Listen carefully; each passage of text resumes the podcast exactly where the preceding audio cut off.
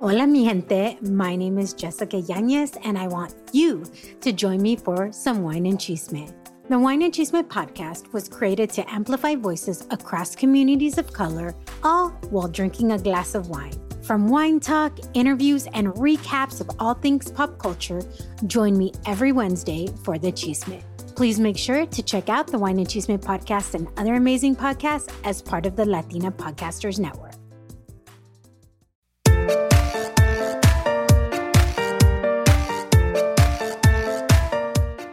Hola mamacita, yo soy Valentina Izarra y bienvenida al podcast de Mamas con Ganas. Ojo, no seas mal pensada, nuestra palabra mamas sin acento está en inglés y quiere decir mamacitas. Así es, nuestro compromiso es compartir contenido de desarrollo personal y todas las semanas te traemos episodios para que tengas las ganas de motivarte, surgir y triunfar. Como decimos en Spanglish, don't be a mama con drama, let's be mamas con ganas. Es decir, no seas una mamacita con drama, seamos mamacitas con ganas.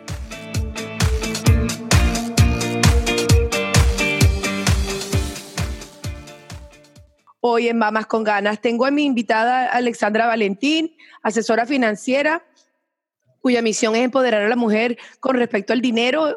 Este, Alexandra y yo, este ya el tercer podcast, tenía otro que estaba en queue para, para sacarlo, pero con todo lo que está pasando en el, en, la, en el mundo alrededor, con lo del coronavirus, decidimos tener una conversación, ¿no? Una conversación sobre, bueno, acabamos la semana pasada primero eh, sacar un episodio este, sobre el overwhelm de, la, de las mamás y, y, y, todo esto que tiene que ver con, con toda la responsabilidad que abarcamos como madres. Pero justamente lanzamos ese episodio y íbamos a hacer los lives y dijimos, ahorita la gente lo único que está pendiente es del coronavirus. ¿No es cierto? Totalmente. Y, y, y, interestingly enough, este, la semana pasada la, el, el, stock market tuvo el peor día desde hace cuántos años? Desde el 87. O sea que la cosa es grave. Yo te voy a ser sincera, Ale esta que está aquí no ha visto mi portfolio. eh, mira. No sé si eso es lo correcto, pero I don't want to get into a panic because I know I have to ride the wave. Y claro. el día siguiente como que subió a 9%, ¿no fue la cosa? Sí, básicamente lo que hizo fue el jueves cayó 10% y el viernes lo recuperó. Pero no debemos olvidar que llevamos dos semanas y medias de de un roller coaster, de una volatilidad, lo que se le llama volatilidad en los mercados es cuando tú tienes esos eh, subas y bajas tan fuertes. Y mm, es mi opinión que esto va a continuar.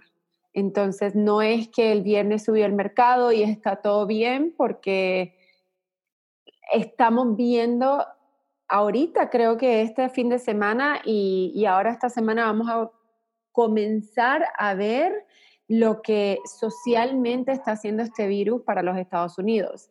Y eso eventualmente se va a traducir en la economía. Hoy por hoy, todavía, en mi opinión, no se ha visto el, para nada el, el resultado final en la economía de lo que será este virus. Sí, no, y aparte de eso, yo creo que hay mucha gente, y yo lo estoy viendo, que está cayendo en pánico porque los negocios pequeños, por, para, para, darte un ejemplo, mi hijo y mi esposo hacen jiu-jitsu en una academia y ellos acababan de renovar, de cambiar de espacio, se cambiaron de espacio, están en plena, o sea, acababan de renovar, de, de, de, como hacer un espacio nuevo totalmente. Uh -huh. y, y ahorita justamente, esta semana mandaron un email porque yo creo que se pusieron muy nerviosos y les pidieron a la gente que son sus clientes, por favor, no abandonen el, la mensualidad ahorita, porque esa es nuestra vivienda.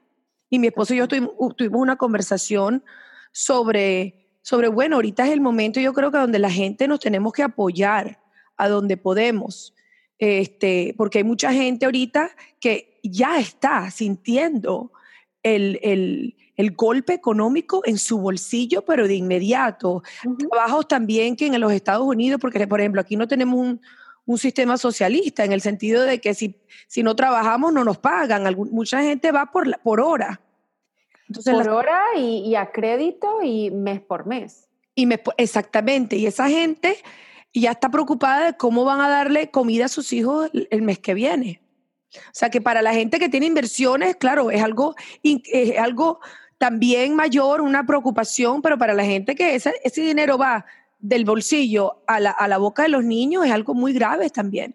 Sí, no, y, totalmente así es que lo veo yo. El que, el que se puede preocupar por la bolsa y por inversiones eh, es lucky porque eso quiere decir que tiene em, como dinero guardado, aunque sea para alguna emergencia o para algo. Lamentablemente, y, y, esto tú y yo lo hemos hablado mucho, que es, se ha convertido en una misión de vida para mí en educar a las personas, porque en momentos como este, ¿qué es lo primero que yo siempre digo, que, que lo dijimos en uno de nuestros podcasts, en ese como checklist de, de cosas financieras? ¿Cuál es la primera cosa que yo siempre he dicho? Un emergency fund un emergency fund. Que la mayoría de las personas no la tienen, lamentablemente. Pero justamente en momentos así es cuando uno se da cuenta, oh my gosh. Claro, entonces, eh, momentos como este te da, it's a test to your reality y tú dices, oh my God, no, no tengo, como tú dices, ni para darle de comer a mis hijos.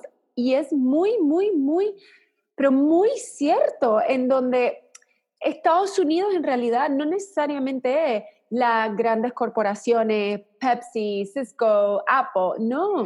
Aquí lo que, lo que de verdad eh, rige mucho la economía son lo que le llaman mom and pop shops, small business owners, especialmente en Miami, en donde hay tanto y tanto extranjero que lo que hacen al llegar a Estados Unidos muchas veces, inclusive por el tema de las visas, es poner sus propios negocios. Entonces, estos negocios, en, lamentablemente, en la mayoría de los casos, viven mes a mes, en donde lo que entra un mes se lo pagan los empleados eh, al otro mes y, pagan sus obligaciones y sus suplidores y así van como atando cabos mes a mes. Ya lo vamos a ver. Yo hablé con una persona la semana que, pasada, la semana pasada, hace tres días, es que pasado se siente eterno, ahorita los días parecen larguísimos, porque pasa tanto desde el principio del día hasta el final que uno piensa que ha pasado ya una semana cuando pasan dos días. menos de un mes. Y esta persona de la, de la industria de eventos y Miami especialmente es una ciudad que se rige mucho y, y tiene mucho de su GDP atado a la industria de turismo y de eventos, de corporate events, de cosas como el Super Bowl, como el Music Conference, el torneo de tenis, ese tipo de cosas mueve mucho la economía aquí. Y ya hay una empresa que suple comida, que ya dijeron que van a, they're going to shut down. Y esto apenas comienza. Esto no me, me, sorprende, porque justamente esta semana, disculpa por interrumpirte, te, tengo mi amiga, que yo estaba, tengo dos meses preparando el baby shower de mi mejor amiga que vive en Napa. Y ya al final de la semana sabíamos que la mejor decisión para ella era quedarse allá porque tiene siete meses de embarazo a este punto. Ya no puede, pero ya, ya habíamos contratado este, la persona de la paella, teníamos, íbamos a contratar DJ, o sea, la cosa iba a ser en grande, ¿no? Porque queríamos el baby shower. Llamamos y, y sabíamos que iba a ser una noticia malísima para la gente de la paella y el señor que yo he trabajado con, que me ha hecho varias fiestas a mí. Y nosotros le dijimos, mira, lo que te pagamos como depósito, déjalo como depósito porque en un momento dado lo haremos. Haremos una fiesta, ¿no? Pero no quería como que yo decirle, dame el dinero ahorita cuando seguramente todo el mundo le está pidiendo la misma cosa y él, él debe estar ahorcado. Totalmente. No, porque es que a lo mejor él utilizó ese depósito para comprar los ingredientes para la paella y a lo mejor la segunda parte del depósito iba a ser su ganancia. Ahora, el poco dinero que le entró, lo más seguro ya lo gastó. Lo gastó para ingredientes, lo gastó para sus empleados, lo gastó para la última fiesta y, la gran mayoría de las personas aquí viven así. Sí. Lo que se llama el típico paycheck to paycheck. paycheck to paycheck. Tan y tan y tan importante y yo lo digo a los 100 vientos, lo grito por todos lados, la parte del emergency fund y la gente a veces se ríe como, como, ay, por favor, no hay por favor nada. Mira, míralo aquí. Vamos a empezar a ver layoffs, gente eh, shutting down, eh, empresas de hace 20 años cerrando puertas. Se viene y se viene fuerte. Yo no quiero ser alarmista y yo no soy una persona pesimista, pero sí soy realista y, y la cosa no pinta bien. No, no, de verdad que sí. Yo también lo he estado pensando y he estado justamente esta semana diciendo, ok, bueno, o sea, el podcast este es para empoderar a la mujer, pero yo creo que parte de empoderarse es este, acumular información, ponernos al tanto de lo que está pasando. Y yo sí digo una cosa, en estos momentos hay que convertirse en una persona creativa.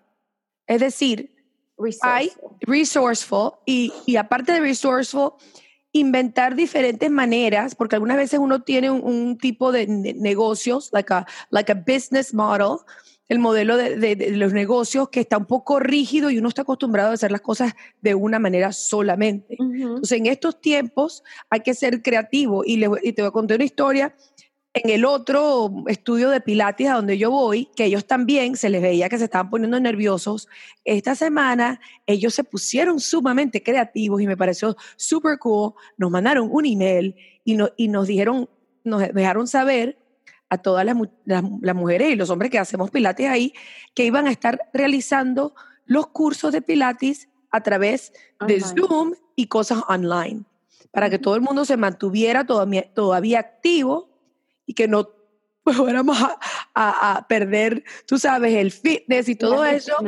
Pero es una manera de que ellos pueden mantener más o menos a flote el negocio mientras la gente está muy asustada y no deberíamos estar reuniéndonos en lugares así. Totalmente. Y eso si tú te pones a pensar un poco más allá, se aplica a muchísimas cosas. No sé, hoy en día las mamás deben estarse volviendo locas con los hijos en la casa. Yo tengo una bebé de 20 meses y dentro de todo, pues es más fácil controlar, pero la gente que tiene dos, tres, cuatro niños, eh, ahí tú puedes agarrar, no sé, las maestras que están también sin hacer nada, pueden hacer tutorías online, pueden hacer cursos online.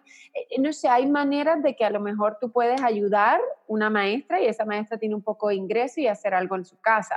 Em, empresas que tienen, no sé, eso, un catering company o una persona que tiene algún restaurante, tú no vas a ir a lo mejor al restaurante a comer, pero necesitas comida en tu casa. Entonces, a lo mejor esa persona que antes hacía comida para un evento, ahora lo puede tailor un poco y hacerlo como, como catering para el hogar, qué sé yo.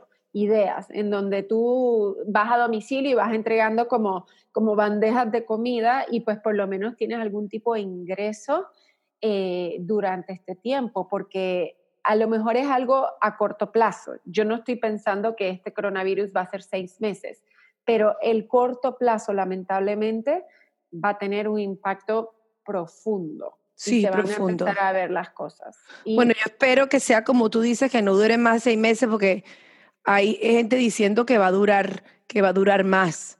Eh, yo no sé, vamos a ver. Yo creo que hay mucha especulación. La verdad es que nadie, puede, nadie tiene una bola de cristal para decir lo que va a durar esto. Este, Totalmente. Y bueno, queremos seguir la conversación. Yo creo que esto es algo que tenemos que seguir a menudo y queremos invitarlas a todas ustedes, bueno, que, que sigan informadas. Nosotros tenemos, yo no sé si lo escucha, tengo a tres muchachos aquí en mi casa. Tranquila que no se escucha nada. No se escucha, yo estoy escuchando el bululú allá afuera y mi esposo que me está esperando también. Esto, esto bueno, fue bastante improvisado. Eh, y, bueno, vamos a ver cómo podemos como, como sociedad salir adelante y verdaderamente trabajar en colaboración, porque yo creo que esa es otra cosa. No podemos pensar nada más en, en nosotros, en uno. Y yo creo que esto es una de las maneras más, este, ¿cómo decir? Más blunt, como que más dura de aprender de que nosotros estamos todos interconectados. No vivimos en una isla. Pero es que mira, a mí me da rabia porque mucha gente va a aprender de esta, pero es como, como siempre se dice, la gente aprende a cantazos, no aprende de, de las cosas buenas, aprenden de cuando caen al piso duro, entonces, this is a big lesson. This is a big para lesson. muchas personas, para muchas personas eh, across many planes, no simplemente en la, la parte financiera. No, definitivamente, sí. Y una, y una cosa eh, que también yo la menciono mucho y tú y yo lo hemos hablado, eh, que de aquí la gente va a aprender, creo, yo espero, es el, el conscious spending también, que uno gasta y gasta y gasta sin tener conciencia de dónde va ese dinero. Momentos como esto, ahora es que tú vienes a decir de verdad y tú dices, did I really need all that stuff? Donde ahora estoy apretada porque no tengo ese ingreso. Entonces, como vamos a extrapolar, extrapolarlo un poco al futuro y que sirva también de lección un poco para que cuando salgamos todos de esto, que vamos a salir, tengamos un poco más conciencia eh, social y económica eh, en, ese tipo de aspectos. Porque y estamos una, somos una sociedad, yo creo, sobre todo en Estados Unidos. Yo sé que en Venezuela hay, hubo un chiste que estaba rodando por ahí que decía que si te hacen falta cosas en la colas en el mercado, escasez de productos, bla, bla, bla. Había en la lista de todas las cosas que estamos sufriendo por coronavirus.